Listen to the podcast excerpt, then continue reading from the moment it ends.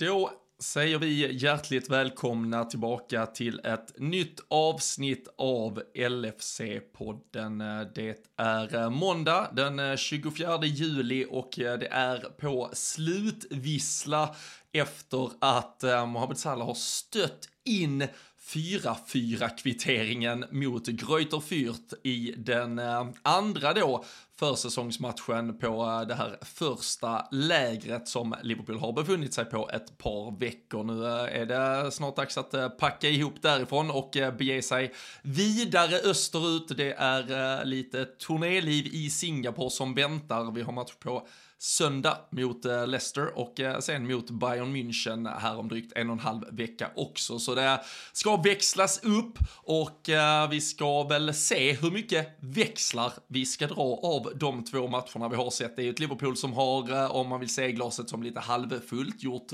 åtta mål framåt. Vi har verkligen fått fart på alla offensiva alternativ i den här truppen. Men vi har ju samtidigt och eh, kanske med ett crescendo under den första dryga halvtimmen av andra halvlek idag sett ett försvar som har kastat in bollar bakom sig. Sex insläppta mål och eh, ser man glaset som lite då mer halvtomt så finns det ju väldigt mycket kanske frågetecken att ställa sig. Men eh, det ska vi diskutera här idag. Eh, lite nya transferturer är det väl alltid och mycket annat lär vi hinna beröra när vi sparkar igång ännu ett avsnitt av LFC-podden.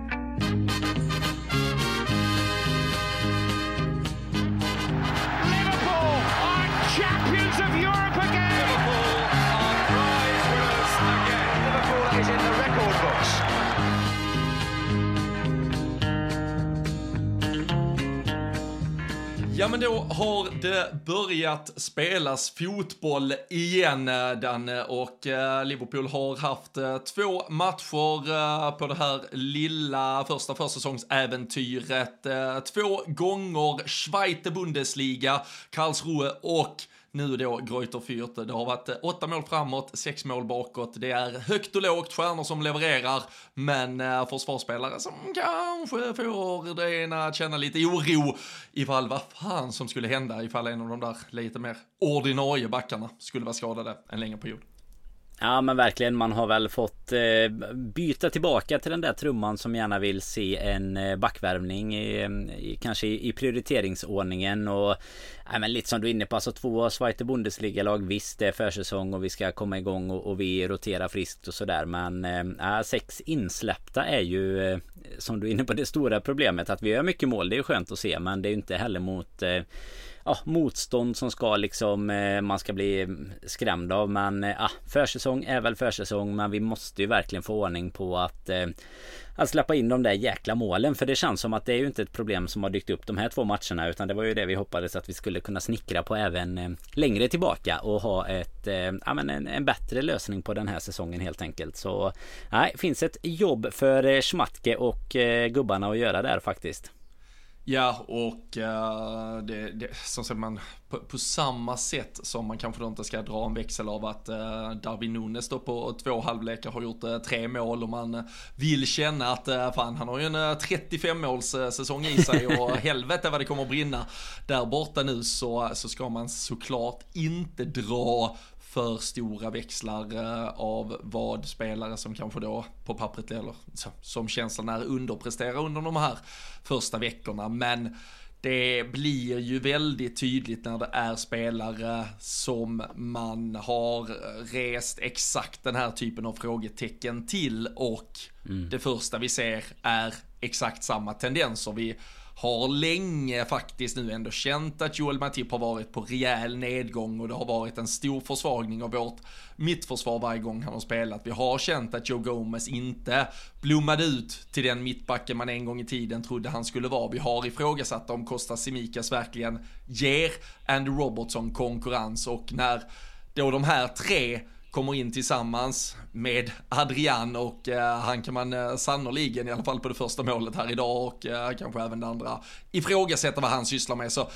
har jag ju heller ingen förväntning och jag tror nog aldrig i stort sett vi kommer vara i den situationen där han ens behöver starta en Premier League-match kommande säsong och därför kan jag ju lite bortse från vad fan han sysslar med under de här försäsongsmatcherna. Men att tre spelare som trots allt är, ja men första, alltså, ja men ersättningsalternativ på sina positioner är så extremt svaga och det ser det är ändå tre spelare med så mycket erfarenhet som ser så extremt osynkade ut och som dessutom har en aura av att vara ganska loja där ute. I då tillägg till att man dessutom har väldigt dåligt positionsspel, att man kommer väldigt mycket fel in i hur man äh, ligger i sina försvarspositioner och så vidare. Så det, Alltså att eh, vi nu är i en situation som är ju den vi har diskuterat mest de senaste veckorna där vi troligtvis måste fylla på på det där mittfältet men där våra alternativ i den där backlinjen och det var väl det jag skrev på Twitter här direkt efter slutvissel också att vi nu med bara då drygt tre veckor till premiär måste fylla på på mittfältet på grund av de stora tapp det ändå är och samtidigt också måste adressera problematiken med den ja men obefintliga bredd som är ett faktum i vår försvarslinje. Det gör ju att det är mycket kvar att göra innan vi är redo för den här säsongen. Ja men det är ju ett, eh, det är ett jobbigt konstaterande att göra egentligen och som du är inne på så de här eh, alltså som ändå är nära elvan om man säger så alltså om någon kanske inte är en prioriteringsordning utifrån att alla är friska men det räcker ju som sagt att någon går sönder jag menar då det, det, är ju de om några som har saker att bevisa under, eh, ja, men under de här försäsongslägren. De behöver ju visa att de håller eller att de kan vara fullgoda alternativ eller till och med då eh, spela för en, en plats om, om det skulle hända någonting. Och det är ju oroande eh, att, känna att man både behöver förstärka, men som vi egentligen har varit inne på nu hela, hela tiden i alla fall sen ja, men Henderson och ja, framförallt kanske Fabinho-ryktet också började sippra upp här för någon vecka sedan och lite mer så, så är det ju verkligen, eller det är ju mer än rykten såklart i, i de här eh, bitarna med. Så att eh, då, då krävs det ju faktiskt förstärkningar och där känns det ju tyvärr just nu som att det inte händer så mycket även om man om man aldrig vet vad som händer bakom kulisserna såklart. Men äh, som, som du var inne på där tiden tickar ju sannoliken på. Det är ju liksom tre veckor och så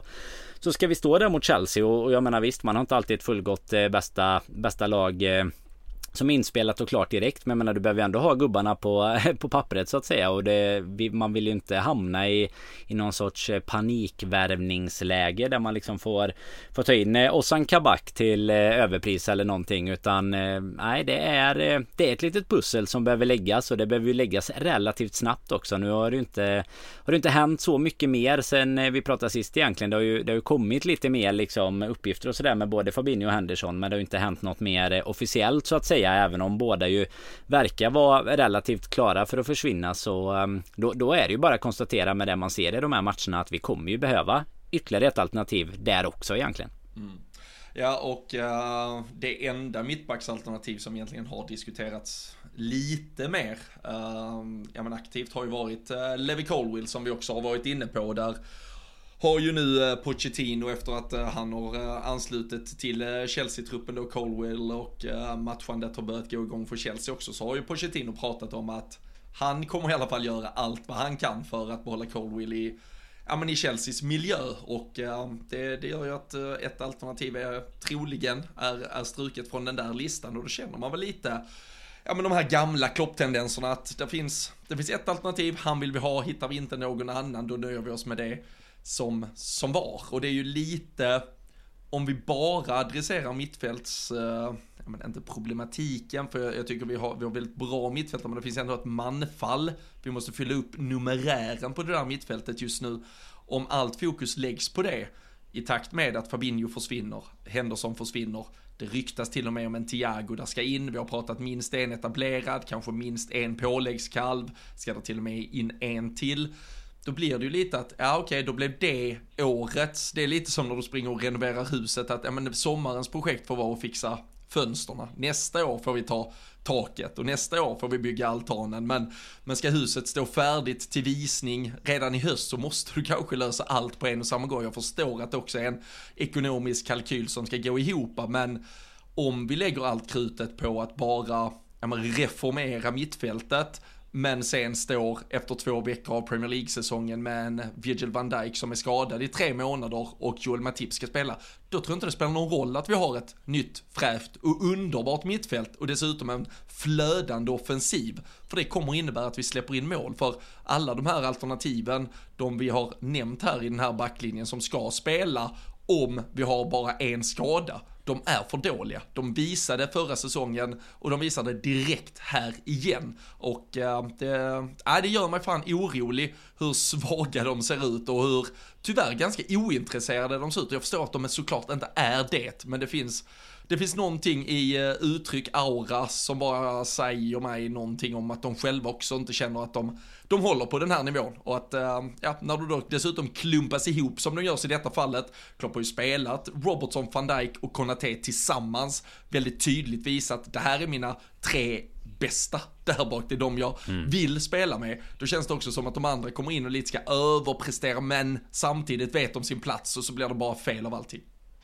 Nej men exakt och det är ju det är jobbigt att man behöver ha någon någon typ av förhoppning på att det ska bli en, eh, en sån här Brandon Rodgers eh, 13-14 säsong där vi, där vi vet att vi kommer släppa in en massa mål men vi behöver bara lita på att vi gör fler hela tiden så att eh, det, man får liksom förlita sig på att anfall på något sätt ska ja, men ska bära oss framåt. Jag menar det gör det ju på en nivå där du, där du kanske jagar topp 4 i vissa fall. Alltså jag menar om man tar ett Spurs till exempel. Nu räckte de inte till nu så, men jag menar du, du kan ha en Hurricane som öser in mål och det kan, kan rädda dig många gånger även om du läcker lite bakåt. Men, men vi är ju Problemet för oss tycker jag är att vi är ju på en nivå där vi inte vill jaga den typen av positioner utan vi ska ju verkligen vara där uppe och utmana. Och då är det som du säger, då, då kan man liksom inte kanske lägga liksom detta transferfönstret på en position. Sen lägger vi mm, förhoppningen till att det ska finnas någonting i, i januari liksom. Och, och, det är såklart också att det ska vara rätt spelare och Klopp är som, som alltid såklart mest mån kanske om att det är rätt, eh, rätt namn och inte bara att det ska in någon. Men saken är ju den också att förlorar vi nu både Henderson och Fabinho så är det ju lite problem även med, jag menar även om vi kan sätta upp en ganska fin elva på pappret och, och vi har en trupp som ja, men absolut kan vara helt okej okay, men alltså tappar man bredden alldeles för mycket så är man ju alltså man, man kan inte gå in i en säsong där vi ska spela liksom ja, alla kupper Europa League vi ska spela framförallt ligan då och så eh, och vara liksom en, två skador ifrån att eh, ja, men vara ett Eh, Eh, uppgraderat Fulham eller någonting liksom utan vi då, det är ju inte på den nivån vi ville vara. Sen om man om man hade nöjt sig med det så visst då kan man ju nöja sig med att ta en, eh, en spelare eller att vi tar bara nu då Soboslaj och McAllister som vi har men men det är inte nej det känns inte som att det är helt eh, genomtänkt om det nu skulle vara så att vi bara tappar en eh, nu, nu är det ju liksom då visst det är inte spelare för spelare så är det väl en bra en bra uppgradering av mittfältet men jag menar då är det ju ja två in två ut liksom. Det är inte riktigt där som vi hade velat titta med, med som sagt tre veckor kvar till, eh, till premiären. Nej, nej och allt eh, dessutom så kan nu ställde vi upp idag med uh, från start då Trent som, ja men på, på pappret också, vår, vår sexa och defensiva mittfältare. Vi ska prata lite hans positionering mm. och, och, komma mer in på det, men framför honom på, om vi säger treman i mittfältet, så var det ju Alexis McAllister och Cody Gakpo, så nu var det till och med Gakpo en av två åttor, tior, vad vi leker med för siffror där och sen då en fronttrio framför dem och tittar man på spelarna som har kanske tagit lite, ja men tar för sig lite och vi pratar spännande talanger från även före så en, en Ben Doak till exempel som har eh, visat framfötterna här igen. Vi har ett mittfält där vi hoppas få ut kanske ännu mer av Harvey Elliott, Curtis Jones. Alla spelar lite då i de yngre leden som har kommit igenom, som kommer fram nu. Det är också offensiva spelare, så där, där finns ju inte heller, man känner inte heller att en fjärde mittback eh, från akademin står och knackar på, eller en, ett ytterbacksalternativ, även om Connor Bradley då har fått starta två matcher här och fått spela på den där högerbackspositionen, men det känns ju som att i de defensiva leden vad gäller både då en central defensiv mittfältare och en mittback minst så måste vi ut på marknaden och agera för att hitta riktigt, riktigt bra alternativ innan den här säsongen eh, sparkar igång. För eh, som sagt, eh, Brendan Rodgers säsong med, med massa mål framåt eh, kan vi mycket väl få, men just nu ser det ju verkligen ut att eh, kunna bli mål bakåt också. Vi, vi får väl se om det i de här två matcherna i Singapore börjar tätas till lite i hur, dels hur mycket vi roterar, men Klopp brukar ju vilja använda mer än bara två matcher, så jag kan ju tänka mig att även de här två kommande blir matcher där vi ser eh, ja, två helt olika elvor i de två olika halvlekarna och sen dessutom, som vi såg idag, så har vi ju 3, 4, 5 byten eh, med, ja, men sista 20 också. Så där, så det. Sen eh, kan väl jag tycka att det är märkligt att en sån som Adrian ens typ får speltid, när Pitaluga kommer in och spelar typ 15 minuter istället, känns ju som att man mycket hellre hade gett han lite mer speltid. Men eh, vi får se, defensiva bekymmer är där och eh, som sagt i avsaknad av en defensiv mittfältare så har också Trent Alexander-Arnold fått starta på det där mittfältet. Vi nämnde Connor Bradley, eh, gjorde ju succé på lån i Bolton förra säsongen. Calvin Ramsey som var högerbacksalternativet förra säsongen, han har nu gått på lån istället så de har ju roterat runt lite där och Trots att vi då trycker in Trent på mitten så är ju Conor Bradley kvar på en högerbacksposition som också inverterar lite, så den rollen Trent nu har är ju faktiskt en riktig mittfältsroll och inget annat. Eh, är det bara för att fylla ut numerären tror du nu när vi har en situation med Thiago indisponibel och Henderson och Fabinho i de situationerna som de är i som man är intryckt där eller kan du se dig en, äh, ja men en Liverpool 11 när Premier League sparkar igång där Trent faktiskt på pappret också är mittfältare?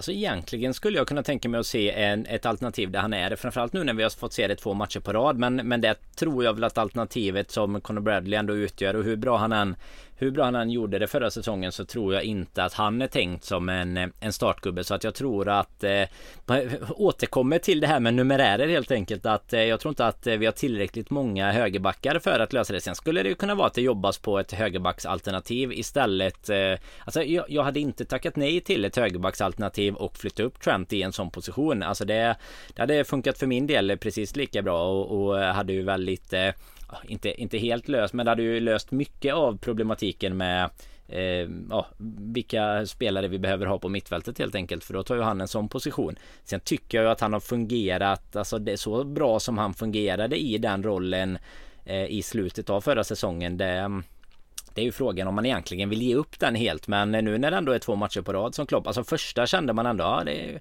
lite spännande de provar något här men eh, sen som du är inne på det kan ju också bara helt enkelt bero på att eh, Att det är alldeles för få spelare tillgängliga. Och jag menar det var ju ett tag Det såg ut som att det var typ Simika som skulle gå in där mot Karlsruhe och gå in på, på mitten också när han väl kom in. Så jag menar det Det känns ju som att han jobbar lite här Klopp med att få ihop eh, bara att ha mm, liksom 11 spelare när han väl ska byta allihopa också till att ha på sina rätta positioner. Och mm, ja, den sista grejen för som du sa med Adrian där, det är också det vi kan förlita oss lite på i defensiven är ju i alla fall att vi får tillbaka en eh, Allison. Man tycker också det är otroligt märkligt att se honom idag eh, istället. Jag menar, det känns väl som att Ja, du, du vill ju absolut spela de här alternativspelarna men du behöver ju inte spela en Adrian, alltså då kan du spela vem som helst i stort sett. Eh, jag hade kunnat ta in en, en liksom U-keeper egentligen helt bara för att få med någon som får lite erfarenhet. Jag vet inte, det ser ingen funktion riktigt bra. Framförallt inte när det blir den tiden som du säger. Alltså när det bara blir typ sista kvarten i, i stort sett. Men ah, han, ska, han ska väl få lite matcher i, i händerna han också. Men eh, nej, jag vet fasen.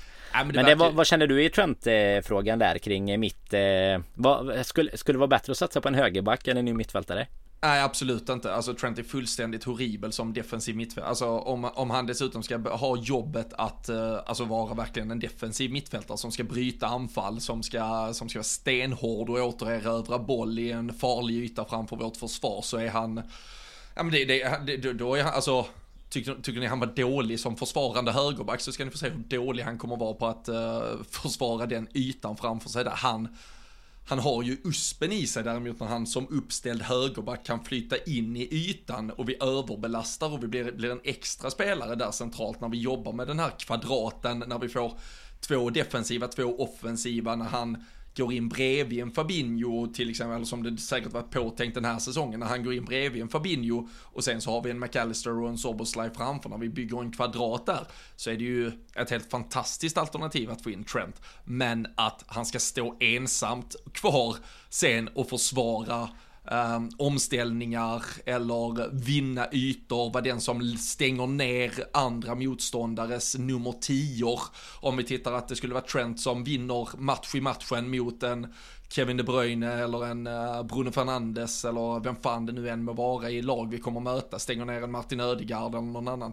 Det har han ju absolut inte i sig, så det blir, det blir fullständigt hål i huvudet att, eh, uh, lägga, alltså då ska han ju snarare spela på en av rollerna som McAllister eller Soboslay tänkt ha. Då ska han ju spela i en, alltså en 8-10 roll där han får flyta helt fritt. Sen klart att han skulle kunna göra det här jobbet i någon match när vi möter ett jag vet inte, Sheffield United hemma nästa säsong och ändå har 93% bollinnehav och bara står och öser allt mot det kopp. Det, det funkar såklart, men vi kan absolut inte gå in i säsongen med Trent Alexander-Arnold som vår defensiva köttmur, för då kommer det bli åka av det och då spelar det ingen roll om det till och med är bra mittbackar bakom där, för de kommer få a handful att, uh, att jobba med. Så nej, uh, Trent ska starta som högerback, sen ska han få vandra och göra vad fan han vill i stort sett, men han kan inte starta med uppgiften att dessutom vara vårt defensiva nav. Då, då är det illa, tror jag.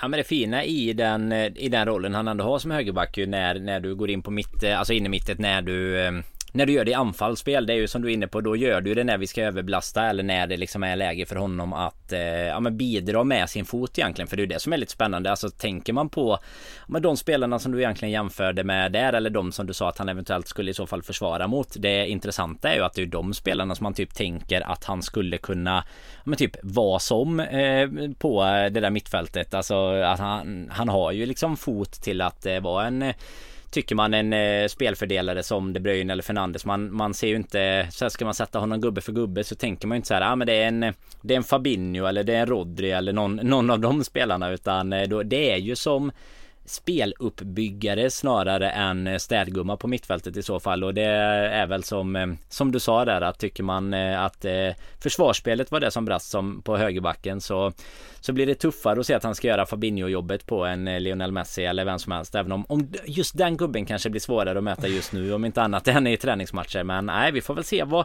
Klopp har i, görningen här. Men det är ju... Men, men, tänker du då egentligen att det är numerära problem som gör att han startar här? Eller är det bara ett experiment för att liksom se om...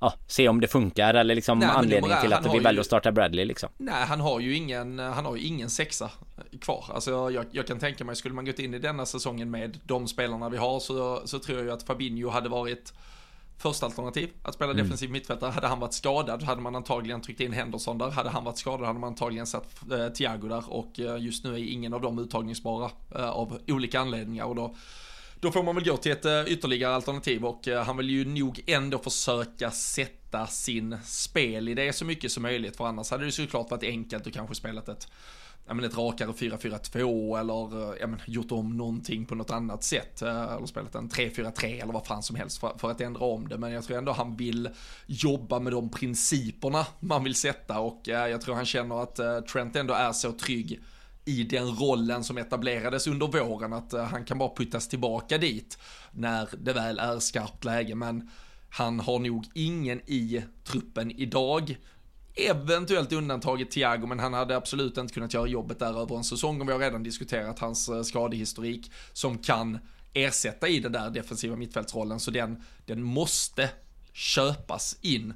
Och mm. uh, nu uh, fortsätter ju Brighton uh, lite bråka med Chelsea kring Moises Caicedo. Det kommer krävas håll käften pengar för att det ens ska bli aktuellt. Jag tycker fortfarande att Liverpool borde försöka göra allt vad som står i deras ekonomiska makt att försöka komma in med ett bud och ge sig in i kampen. Och annars verkar det ju vara Sheikh Dokore från, från Crystal Palace och där Ja men det är ju återigen, man, man, man ser Crystal Palace en, en handfull gånger per säsong kanske och man kan tycka att det ser eh, ganska bra ut. Det är svårt att göra en större bedömning men tittar man på siffrorna och återerövringsspel i just kanske då dessutom lite tryckt till vänster på det där defensiva mittfältet när vi dessutom har då överbelastning från, från en högerback som kommer in centralt så, så verkar ju Dokore uppfylla alla krav så här på förhand mm. när man sitter och tittar på vad han kan bidra med. Men någon måste in där eh, för eh, Trent kan inte starta där när eh, säsongen sparkar igång. På tal om eh, Crystal Palace, rätt intressant. Eh, såg du det att Zaha var på väg till Galatasaray här nu? Det känns som ett riktigt oväntat klubbval i den här fotbollsvärlden liksom. Det var ju 20 år sedan eller någonting man tänkte att de var, var på topp och så var det Saudi och sådär istället. Men som man tänkte kanske att han skulle kunna hamna i. Men nej, Galatasaray det var, det var jäkligt oväntat när han, när han ja, rullade ut där. Väl, som jag förstår, jag har faktiskt missat det och det, det är väl för att han kanske har varit lite otydlig med. För det var inte så att han tackades av i slutet av eh, säsongen på något sätt. Nej, precis. Men han, han går ju faktiskt som eh, free transfer, så det är väl eh, mm. snarare mm. att Crystal Palace har haft förhoppningar och kanske till och med förväntningar på att man skulle kunna lösa ett nytt kontrakt under sommaren. Så det, blev ju lite av en, ja men säkert stor smäll för, för Crystal Palace och med tanke på att tappa honom. Mikael Olise förstår jag är ju dessutom, ryktas mm. ju både till Chelsea och ett par andra klubbar. Liverpool har ju nosat därför. Jag tycker att det är en fantastisk spelare som kanske inte just nu egentligen pratar vi numerärer är något vi skulle behöva.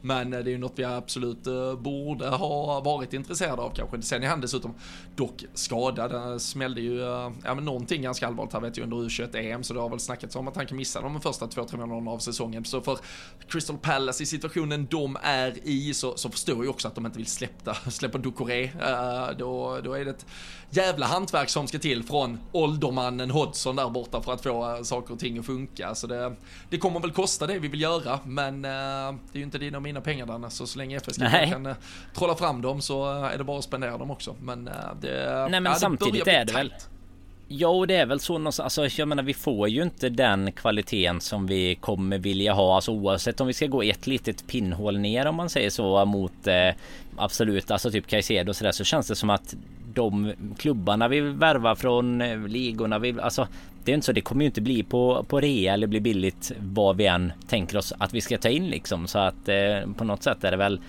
lika bra att eh, kan jag tycka. Alltså om även om det nu inte är våra pengar om man nu ska spekulera i att det hade varit det så kanske det är lite bättre att eh, lägga på lite köpa lite extra kvalitet. Håller längre bättre håll, hållbarhetsdatum du vet och hela den här biten. Och du liksom kan köpa ja, men både för nu och för framtiden. Du liksom ser du kan ju såklart aldrig veta vad som händer med en spelare och sådär men du ser i alla fall på på liksom pappret att eh, fem, 57 år framåt så har vi den här positionen klar liksom. Det här kan vi bygga runt. Sen som sagt man, det kan både vara, vara skador eller kvalitet eller annat som brister. Men, men eh, till exempel en Caicedo då, som man vet har funkat i ligan, funkat svinbra i Brighton som har varit ett lag som vill ha mycket boll och sådär. Alltså det känns som att det inte är jättemycket som borde gå fel eh, i ett sånt läge eh, och då då är det väl kanske lite mer, då, då är i alla fall jag inne på att då kan man hellre spendera lite mer. För det är fortfarande inte så att vi kommer få köpa någon för typ McAllister-pengen eh, oavsett eh, vart vi ska hämta det. Utan då är det ju verkligen som eh,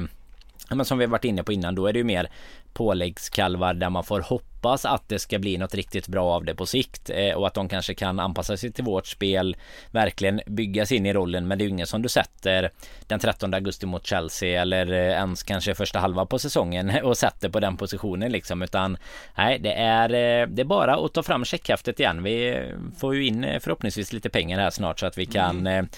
kan lägga på lite på det bara och så hitta lite ersättare. Vi, eh, vi, vi, ska, vi, ska, vi ska gå till den eh, då lite mer eh, halvfulla glasdelen och offensiven alldeles strax. Men som du, som du ändå nämner med eventuella pengar som kan landa på vårt konto så är det ju de här utdragna transferhistorierna som ändå ja men jäckar lite. Det hade ju varit jävligt skönt att bara ha allting löst när man ändå känner att det till 99,9% kommer att bli som vi alla sitter och, och tror och väntar på. Och eh, det betyder i så fall en Jordan Henderson som eh, lämnar, går till Saudi och eh, där är det väl inte så jättemycket pengar in och pratas en 12-13 miljoner pund. Men det som skulle kunna ge klirr i kassan är ju Fabinho och hans övergång. Men har du noterat de senaste dagarna vad som eventuellt kan sätta käppar i Saudi-flyttshjulen? För det är, det vore det mest bizarra och kanske Liverpooliga sättet att gå miste om en halv miljard på. Ja det är ju hans eh, två hundar är det va som han har eh, mm. som, eh, som är förbjudna. Var det pitbull eller vad är det? Precis. Det är någonting eh, sånt va? Pitbullar som, eh, som alltså är helt förbjudna i Saudiarabien. Också en eh, så, så jäkla oväntad lagstiftning som dyker upp här på tal om att det finns andra problem med som vi har diskuterat kring hela Saudi och den biten så, så var inga pitbullar heller välkomna. Det känns som att det hade varit det, det är bra poddstaff att få ut liksom att det skulle kunna vara det som sätter käppar hjulet men det har varit jobbigt om det är det som blir eh, problematiken för eh, ja men både för Fabinhos skull kanske men även för Liverpools skull om man nu väl har bestämt sig för att sälja. ja, jag vill ju vara väldigt tydlig med att det är, det är väldigt svårt att känna någonting med Saudi i övrigt men här känner jag att de har mitt fulla stöd. Länder som förbjuder riktigt störiga jävla hundar. Där, äh, det, ja, det, det, det uppskattas. Det finns många hundraser jag tycker vi hade kunnat förbjuda och och, bli av med direkt. Så det vill jag, vill jag vara tydlig med. Det är ingen, det är ingen supporterpodd till, till hundlivet här borta vet du. Det finns, får man vända sig åt andra håll ifall man vill ha det. Så det ja, både jag hundar och katter har ju fått sin beskärda del här genom åren i, i LFC-podden faktiskt. Det, det, det, är fotbollen vi får hålla oss till helt enkelt. Ja, ja men verkligen. Vi, eh, vi får hoppas att uh, Rebecca Tavares och uh, kan, jag vet inte vem av dem det är som uh, har, har störst kärlek till, till hundarna, men de får Eftersom allt har ett pris, det, det, är de, det går de ju själva som spelar i bräschen för när man tar de här pengarna så får det fan ha priset att man får offra sin, sin hund också. Man får nog hitta någon liten kennel på Merseyside som kan ha den i ett par år så får man komma och hämta den efter att man har varit och grävt guld där borta. Men, Riktigt kom... sjukt annars om det blir någon sån här två, tvåårig dispens på hundarna in i, i Saudi och så ja, får det, de eh, ha så, officiella pass och grejer dit. För jag menar var det inte så? Det, det är inte lång, det, det är inte lång väg från någon på, nu, de har ju inte förbund, låter som att eh, de i Saudi sitter på ett så här SPFF-kansli och dricker kaffe och, och sitter och löser grejerna. När man säger att någon på förbundet ringer någon för att lösa det här. Men skulle de märka att eh, majoriteten av fotbollsstjärnor vill ha hundar på plats, då är ju den lagen, det är ju inte dubbla riksdagsval som krävs för att ändra lagstiftning där borta kan vi ju vara väldigt tydliga med. Nej var det inte så när, alltså detta är ju riktiga gissningar nu men när jag, jag för mig någonting i, när chippen var nere att det var så här eh, typ att eh, hans eh, fru fick eh, som ensam kvinna gå in på matcher och så här. Alltså det, det går ju att göra små Det går att göra små ändringar i eh, utanför lagen helt enkelt utan att det är någon som, som typ kommer och en tiger som husdjur istället så det är, ja, det är också okej. Det, det, är okej Men ingen pitbull, de är helt galna Nej, nej, vi, nej, vi, uh, vi får se. Vi fan, sitter och säger varje vecka här att nej, men snart är det nog officiellt. Då kan vi börja förhålla oss till saker och ting. Men uh, att, uh, att vi inte kommer se Fabinho eller Jordan Henderson i Liverpool tror jag det, det vågar men, jag konstatera. Ja men det känns ju så. Sen känns det som att mycket eller många av de här Saudi-affärerna Alltså det, det har ju varit mycket Alltså det har varit eh, ja, Fulham, både Mitrovic och Marco Silva har ju de uppvaktat så tydligen och det ryktas om den ena och den andra hela tiden. Men det känns som att även när liksom snacket är igång. Jag menar nu har vi ju ändå varit inne i det med både Henderson och Fabinho där. Vi faktiskt inte ens tar med en spelare till. Dels till, i, i liksom matchtrupperna och sen tar vi inte ens med en på träningslägret. Och det känns som att det är så utdragna historier på något sätt eh, kring de här övergångarna. Och, och jag fattar ju att det är pappersarbete och hela biten som ska göras. Men i, jag menar vad fan ibland så sitter de ju på deadline day och så fixar de liksom övergången på via faxen på sista 20 minuterna liksom. Man undrar ju lite vad det är som eh, som ska behöva ta sån tid. För jag menar det, om man tar Henderson som exempel nu, även om det skulle, om det skulle sluta med att någon stannar liksom. Jag menar nu är det ju typ en vecka sedan vi satt och, och då sa vi samma sak så här. Om han stannar skulle han kunna liksom upprätthålla någon sorts heder eller något rykte. Men jag menar, det, det är ju inte direkt så att det blir bättre heller ju längre tid det går, utan eh, lite som du var inne på där. Känslan är ju verkligen att det bara är liksom petitesser som ska till nu och så kommer vi inte se dem i, i Liverpool-tröjan något mer. Det, det räknar man ju inte med men man undrar ju också vad fan det är som ska ta liksom. Och så Henderson måste ju vara tre, fyra veckor sedan vi satt och pratade om det första gången i, i liksom ryktesväg eller tre, fyra avsnitten kanske vi ska säga för nu har vi haft några några tätare också sådär men, men säg i alla fall då en eh, två, tre veckor och jag menar det man känner ju att förra veckan kändes det ju nästan klart. Det var väl strax efter vi hade spelat. Alltså då var det ju så här here we go och hela, hela biten liksom. Men nej, sen hör man ingenting på typ fem dagar. nej, nej, men det är, ju, det är ju över en vecka sedan nu vi drog på det här Tysklandslägret och man uh, valde att låta uh, Fabinho stanna hemma på grund av att man väl kände att hans huvud var någon annanstans och att förhandlingar var så långt uh, gångna att uh, det nog skulle ta en utveckling åt något håll. Så det, det, det blir ju märkligt och uh, nu är det ju bara några dagar till att man då har uh, återgrupperats uh, efter att man avslutar här och kan tänka mig att alla spelare får, får någon dag ledigt och sen pippar man iväg till Singapore och så har vi söndagsmatch blir det väl mot Leicester och sen då det mm. Bayern München på onsdag. Då får man väl ännu en fingervisning om eh, vilka spelare då som åker med på det lägret och eh, kan dra eventuellt eh, nya växlar från det. Men vi, vi inväntar definitiva bekräftelser men hade väl önskat om jag talar för mig själv i alla fall, men tror att du är med mig i den båten, att alltså intensivare rykten på infronten måste till ja. nu. För det, det är ju, alltså det är fan ganska stendött där ute. Även alltså så här, Ducoreo-namnen florerar ju där, men det är ju snarare, känner jag, supporterspekulationer och att man, eh, ja, man sitter och, och kastar ur sig namn som man tycker hade varit lämpliga och så vidare. Det är ju inte väldigt mycket, eh, om man säger, nu, nu, nu, har jag ju väldigt svårt för att acceptera den initierade journalistiken som bedrivs där borta, men uh, det är ju ändå ingen som riktigt uh, ja, men slänger in så många namn i den där Liverpool-brasan och det, det brukar ju alltid göra, som inte för att bara trissa upp prislappar och intresse, men uh, väldigt tyst.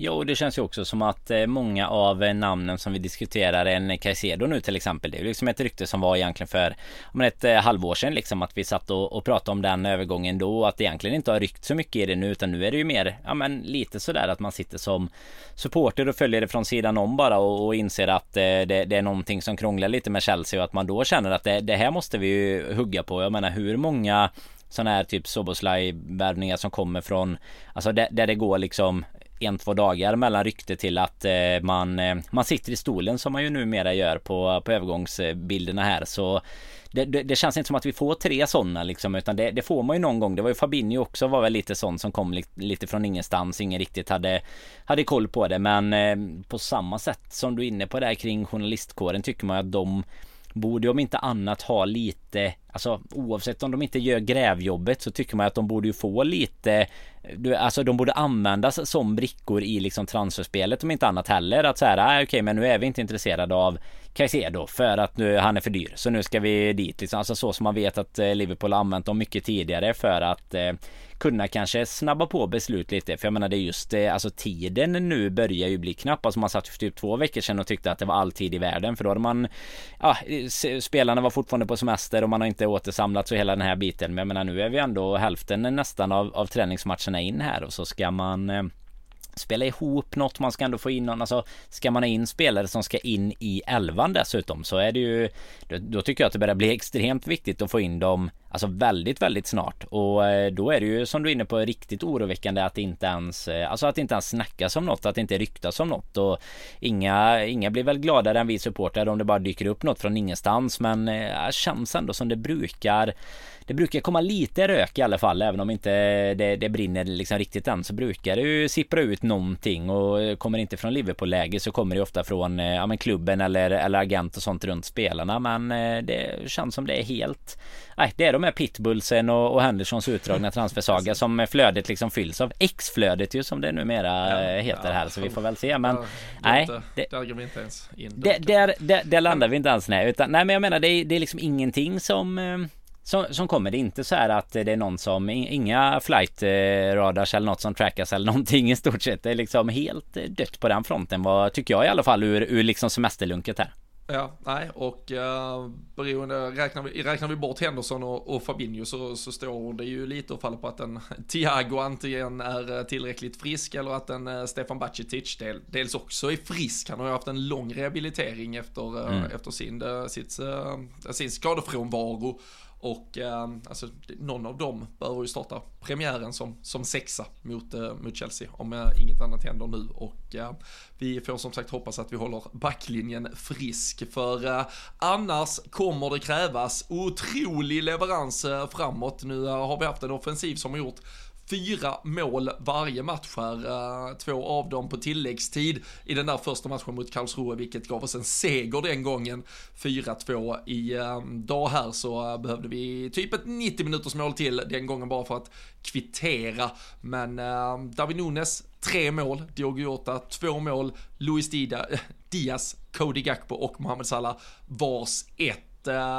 David Nunes framför allt men uh, där lurades man ju lite av, vad fan gjorde han? Var det tre eller var det till och med fyra han gjorde mot Leipzig i den där träningsmatchen förra säsongen? Så jag vet inte hur mycket växlar jag vågar dra. Men uh, fan vad han har sett bra. Det behövde två minuter i första matchen där och behövde väl tre eller fyra när han kom in efter paus idag. Och gör mål på alla möjliga sätt och mm. även om det inte var någon klockren assist, det var mer att han sköt den allt vad han kunde på Mohamed Salahs fot.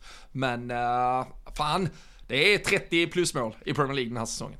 Ja men otroliga viktiga nian där. Det var ju eh, tröjbytet och så tog det, ja men som du sa, två, tre minuter där i första. Och det jag nästan var mest förvånad över på första målet här, det var ju att han, han försöker ju lirka eh, fram en pass till Salah väl som är, är bredvid där. I, I det läget hade han inte passat många gånger i Premier League förra säsongen i alla fall. Så det, man, man, ser ju, alltså det är ju skönt att kunna prata om angenäma problem för en gångs skull nu. För i och med att vi, vi såklart fokuserar mycket på infronten och så här nu under sommaren. Men nu, nu när matcherna börjar spelas man inser att det faktiskt eh, också kommer finnas ett, eh, ett litet uttagningsbekymmer liksom till, eh, till de första matcherna vad, vad gäller kanske spelarna här. För att Darwin var ju den som eh, men lite som jag pratade om Matip och Gomes där och de här, alltså han hade ju kanske mest att, att bevisa efter sista halvan av förra säsongen där, där det inte alls fungerade för honom och, och en Gakpo istället kommer in och gör det, ja men gör det riktigt bra. Och jag menar Jota kommer in där sist nu mot eh, Karlsruhe, gör två, två mål i, i slutet precis. Så jag menar vi, det är ju ingen egentligen av dem eh,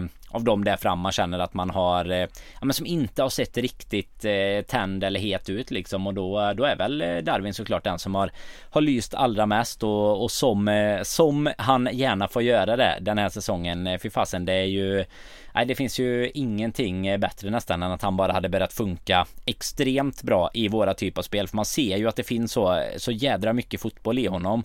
Men eh, nej, som, som vi var inne på här förra säsongen, han funkade ju typ bara när vi, eh, när alla andra inte funkade. Och sen när alla andra började funka då, då gick det inte alls för honom. Men om det bara kan bli en, en pusselbit som sitter där nu istället så, nej, så är det ju, det är ju en helt jäkla otrolig offensiv som, som vi besitter faktiskt. Mm.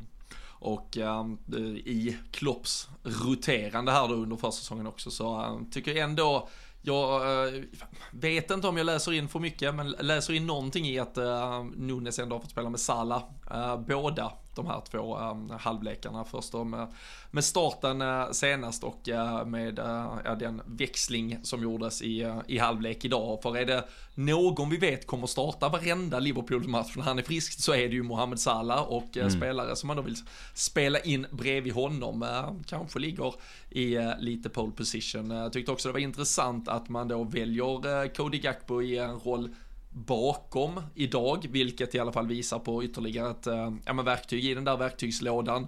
Det skulle ju kunna sätta oss i en situation där man startar en fronttrio med Luis Diaz, eh, David Nunes och Mohamed Salah, där Diogo Jota är lite joker på alla de där offensiva positioner och där eh, då Cody Gakpo tillsammans med Alexis McAllister, Dominic Soboslaj och om vi ska tro att Curtis Jones får den utveckling han visar tendenser på i våras och som han byggde vidare på under U21-EM också är ett alternativ, då har vi fyra stycken som spelar i den här ja, men hybridrollen lite mellan 8 och 10 där du växlar och varierar och blir då de två offensiva delarna i det ja men den kvadrat vi ska bygga centralt på mitten, det gör ju att dessutom Harvey Elliott kanske till och med bara är kvar som ett ytterligare extra alternativ och kanske lite mer kan avlasta där det behövs och vi vet att han aldrig vill vila men Mohamed Salah till höger där eh, kanske Harvey Elliott initialt hade sin ursprungsposition en gång i tiden.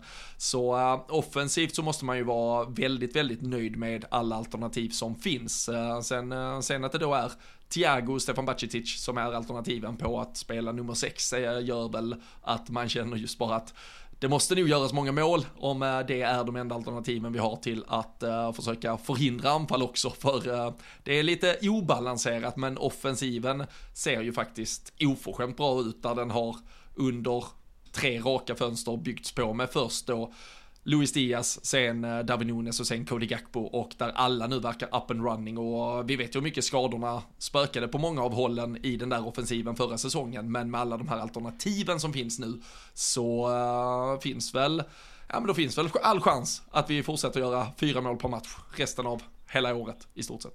Ja, det hade man ju inte tackat nej till i alla fall. Men, nej, men grejen är också att det är lite som som vi pratar om kring alternativen som finns så är det ju inte inte, alltså det, det är ju inte heller möjligt att typ värva in två stycken eh, till av samma kaliber och, eh, och kunna unna sig så mycket som att, eh, ja men har vi tre skador så, så kommer, kommer vi ändå kunna täcka med samma kaliber. För problem, det är det som har varit problemet som förra säsongen. Som du ser både Jota och Diaz försvann ju under ganska långa perioder och alltså vi hade andra skador på, på de andra emellanåt också. Och då gör det ju att du får inte liksom det här flowet riktigt på dem. Men det är ju också svårt att ta höjd för det är lite som den 2021 när vi hade alla mittbackar borta typ. Alltså man kan ju inte ta, man kan inte riktigt ta höjd för att det är sådana extremsituationer utan i de andra positionerna är ju, är ju problemet att det är liksom en skada bort. Här är det ju som du säger Jota lite egentligen möjlighet till att spela på nästan alla positioner där fram och, och sen har du ändå spelare som som kan komma in och göra det bra och även om Gakpo skulle kunna spela i en roll nedanför också så spelar han ju ja men är väl, är väl närmast Bobby Firmino i alla fall i den typen av roll i i Klopps system om man ska spela centralt sådär kontra hur hur Darwin används men där har ju också alla tjänster som kommit in i både Alltså våra typ av spel med pressspel och så vidare. Och sen också såklart nu då skönt att alla har fått eh, redan här i, i Tyskland fått eh, göra lite mål också få lite nätkänning och, och kanske viktigast som vi var inne på där för Darwin också att han får göra flest mål egentligen. För att det är han som har kanske slitit lite mer med det. Eh, Gakpo gjorde ju det till en början där men han fick ju ändå han, han fick ju ett gott erkännande efter sitt första halvår i alla fall. Så att där känns det väl inte som vi behöver lägga någon fokus på att eh, värva i alla fall utan där är det bara för fina mm, ja men eh, förfina anfallsspelet, förfina kombinationerna och se vem som, eh, vem som vill tävla i skytteligatoppen helt enkelt.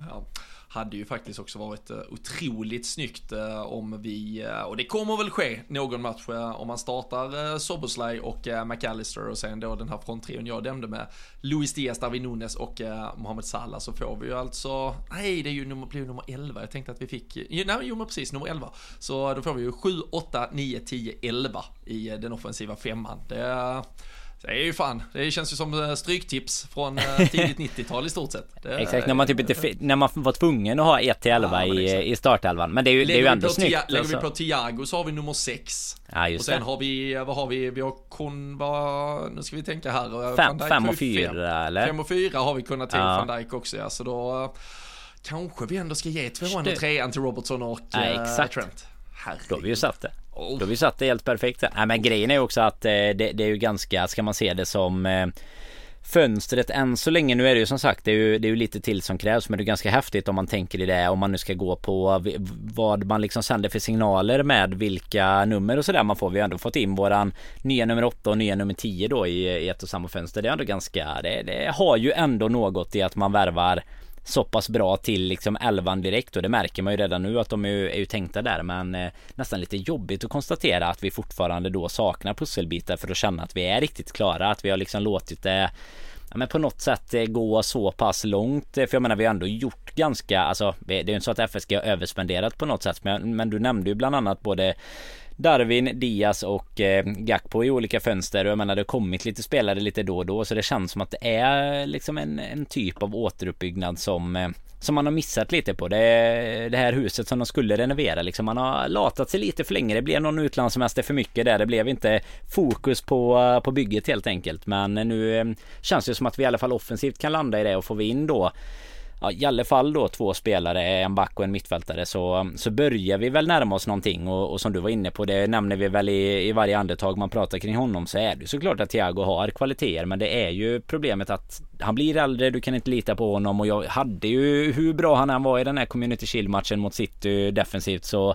så hade jag inte heller sett honom som en, en städgumma utan snarare som kvaliteten i, i det offensiva spelet precis som, som Trent på den defensiva mittfältspositionen då så att jag känner inte att han heller trots sitt nummer är den perfekta sexan liksom eh, i, i det läget utan lite mer av eh, av en kreatör där också. Vi behöver ju verkligen någon någon tuff jävel som kan gå in eh, och, och, bara städa så som det var eller har varit med Fabinho. Eh, ja, framförallt de första säsongerna såklart när det funkade som, som allra bäst eller under de bästa åren. Det är ju precis den typen vi behöver. Någon som kan göra det jobbet alltså själv i stort sett framför backlinjen men ändå även funka någorlunda bra eh, i, i kontakt med offensiven då. För eh, som, som vi säger där, alltså hur många mål vi än gör framåt så kommer ju också de någonstans ifrån. Jag menar vårt snabba omställningsspel kommer både från anfallarna såklart och att vi bröt tidigt. Men det var ju även ofta Fabinho som gjorde någon superbrytning på mitten och så var bollen snart uppe hos Salah Mané eller Firmino. Så ja, låg den i nät där ett par sekunder senare. Så att det är ju det, är det vi vill tillbaka till och då krävs det ju lite material för det faktiskt. Men nej, offensiven äh, ger vi i alla fall godkänt för så här långt då.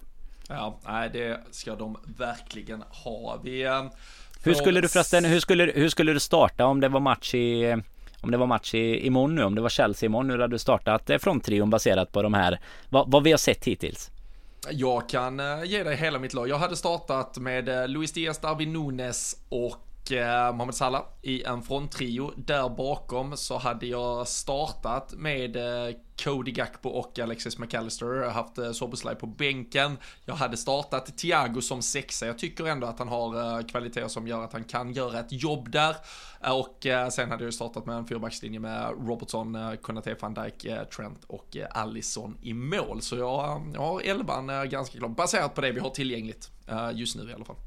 Ja men den låter, den låter tagen. Det är ju Chelsea har ju också ett den. bygge att göra kan man ju lugnt säga så det blir spännande att se till premiären. Det är ju om, om vi bygger om så, är, så kör de full, fullskalig totalrenovering i, i sitt gäng. Total entreprenad på hela skiten. Ja men det är en, en spännande match att ha i början ändå. När man liksom ja. inte Man kommer inte ha sett så mycket av dem. Nu är det ju någon sån här eh, Premier League Summer Series som pågår och de eh, slog väl Brighton var det väl här häromdagen. Men eh, Midryck till och med har ju, gjorde ja, ju mål. På tal om mål, 4-3 där också så det var väl också hela havet stormar.